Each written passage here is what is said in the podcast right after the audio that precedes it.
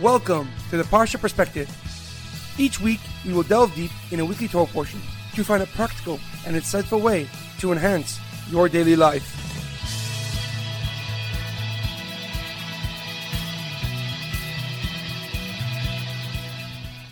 Thank you for tuning in. My name is Rabbi Shalom Yamini, and each week we will look into the weekly Torah portion to find practical and insightful ways to enhance your daily life. This week's Parsha perspective is in honor of the Refuah Shalema, the complete and speedy recovery of Rav Amitai ben Shoshana and Shaul ben Berta. This week's Parsha perspective is in loving memory of Edward ben Ephraim, Shlomo ben Edward, and Yerachmiel Daniel ben Gedalia. May their souls be uplifted and may their memories be a blessing. This week's Torah portion is Parshas Kisisa, Coin of Fire. Our Parsha has a story of perhaps the biggest lapse of judgment in Jewish history a sin that caused God to want to destroy the Jewish nation, a transgression that thousands of people died from, and its consequences are felt till this very day. The Egel of the sin of the golden calf. The story began at the end of last week's Torah portion when God called Moshe Rabbeinu up the mountain after the giving of the Torah. He was to stay on the mountain for 40 days and 40 nights to study the Torah, learn it, and then teach it to the Jewish nation. But while Moshe was on the mountain, some people intentionally miscalculated his return date, and then they convinced other people that Moshe Rabbeinu died. And they went to Aaron and Hur, who was Miriam's son, and demanded that they make an idol to lead them in Moshe's stead. Hur tried to talk them out of it, and he said that Moshe's return was imminent, and therefore there was no need to worry. But he was killed for refusing to follow along in their evil plans. So Aaron realized that he had no choice but to follow in their plan or face a similar fate. And he told them to gather all their gold and bring it to him so he can create an idol.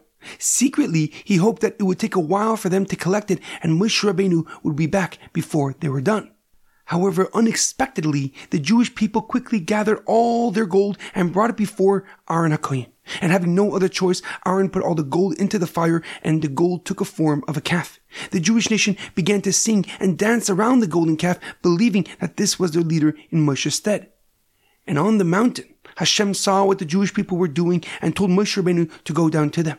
Moshe Rabbeinu took the two luchos and headed down the mountain. And as he came closer, he saw the golden calf and the people dancing around it. The luchos he was holding suddenly became very heavy and he threw them to the ground, shattering them instantly. Moshe Rabbeinu then came to the golden calf, burnt it, and grounded it into a fine powder. He then went to the tribe of Levi and said, Join me and defend the oneness of God and His Torah. The entire tribe of Levi joined him as they punished those that sin with the golden calf. When they were finished, Moshe Rabbeinu turned to God and begged him for mercy. He told God to remember the bris, the covenant that he made with Abraham, with Yitzchak, and with Yaakov. He told Hashem that if he was to destroy the Jewish nation, he should erase his name, Moshe Rabbeinu's name, from the Torah. And God ultimately forgave the Jewish nation and told Moshe the 13 attributes of mercy we say each day. However, a question comes to mind. Before the episode of the Egel HaZahav, the golden calf, God told Moshe Rabbeinu to count the Jewish nation.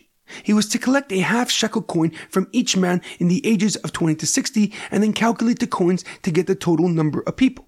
The Medrash writes that surprisingly, Moshe Rabbeinu did not know what a half shekel coin looked like, and therefore God showed him a matbeh shel eish, a half shekel of fire, to demonstrate what the coin was.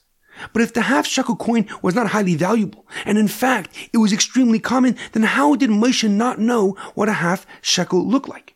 And furthermore, there are many ways for Hashem, for God, to demonstrate to Moshe Rabbeinu which coin he is referring to. So why did God need to specifically show him a coin of fire, a matbeh shel eish? Rashi on this pasuk, Rav Shlomo Yitzchaki, the leading commentary on the Torah, answers this question by explaining that the half shekel was weight based, meaning the pasuk writes machzitz shekel b'shekel hakodesh, a half shekel by sanctuary weight. Rashi writes that there was different measurements for different type of half shekels. There was a shekel of sanctuary weight, which was 20 gera, and then there was a regular half shekel. And therefore Moshe Rabbeinu wanted to be certain about which coin he was to collect. He was to collect a half shekel of a shekel HaKodesh of sanctuary weight. However, the Rabbeinu Bachaya, Rav Bachya ben Usher, a famous Spanish commentary, gives a deeper and more profound explanation. He writes that Moshe Rabbeinu's confusion was not about the coin itself, but rather about its purpose and its value. Meaning Moshe Rabbeinu did not understand how an insignificant coin like the half shekel could be of utmost importance to God.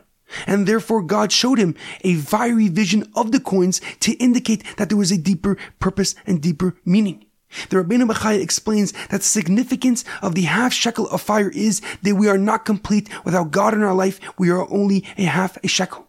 No matter how successful or knowledgeable we are, we become indistinguishable from the masses without a space for God's holiness. We do not accomplish our singular purpose, nor do we leave a legacy fitting the uniqueness of our soul.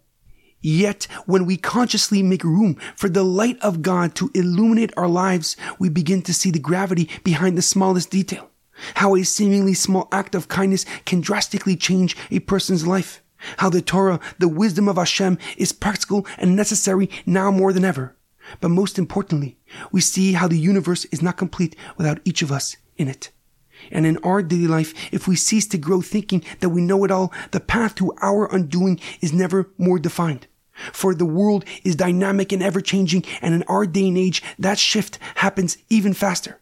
Yet if we build a solid foundation of knowledge and self-awareness, we can add and subtract as needed to maintain our achievement in an ever evolving world. There's an amazing quote that I once read. The greatest enemy of success is not ignorance, it is the illusion of knowledge. Have a great weekend and good Shabbos.